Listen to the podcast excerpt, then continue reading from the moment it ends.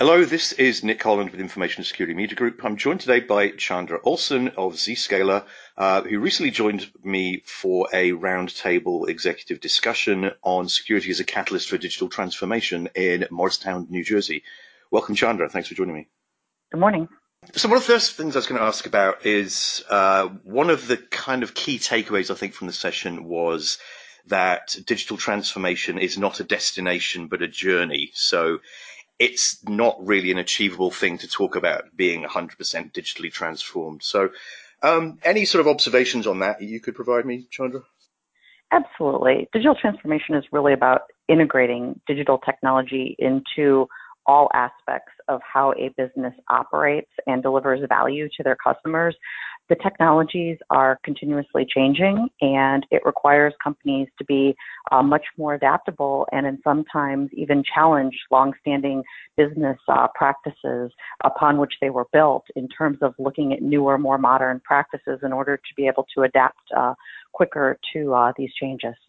One of the things we discussed was how to get departmental buy-in for security policies when these could be seen as maybe impeding digital transformation. So any advice really on how you can get that buy-in to security uh, without departments circumventing you and, and doing their own thing anyway? I think it's about security speaking the language of the business and showing how security can help enable the business in achieving uh, their goals. Um, You know, I, I heard people in the session talk about, you know, maybe intimidation. I, I don't think intimidation works long term. I think it's about building solid relationships, showing value, and taking an enabler mindset. And then we had some obviously concluding points there, some comments that were made towards the end of the discussion. Um, one of those was that uh, obviously cloud is a problem and will continue to be so as organizations become more reliant on a multi-cloud environment. So How, how do you ensure, to the best of your ability, that the cloud is safe and that, that third parties are obviously adhering to the same security policies and controls that, that you are? It's important to focus on protecting secure access directly to the data, regardless of where it resides, for any authorized user, whether they be a member of your company or a third party.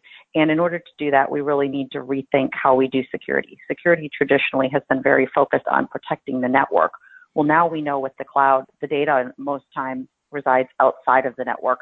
So how do we take that mindset and how do we protect data in motion outside of the enterprise as well as data at rest?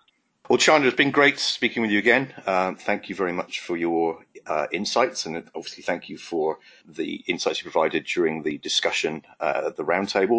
Uh, that was Chandra Olson of Zscaler, and for Information Security Media Group, I'm Nick Holland.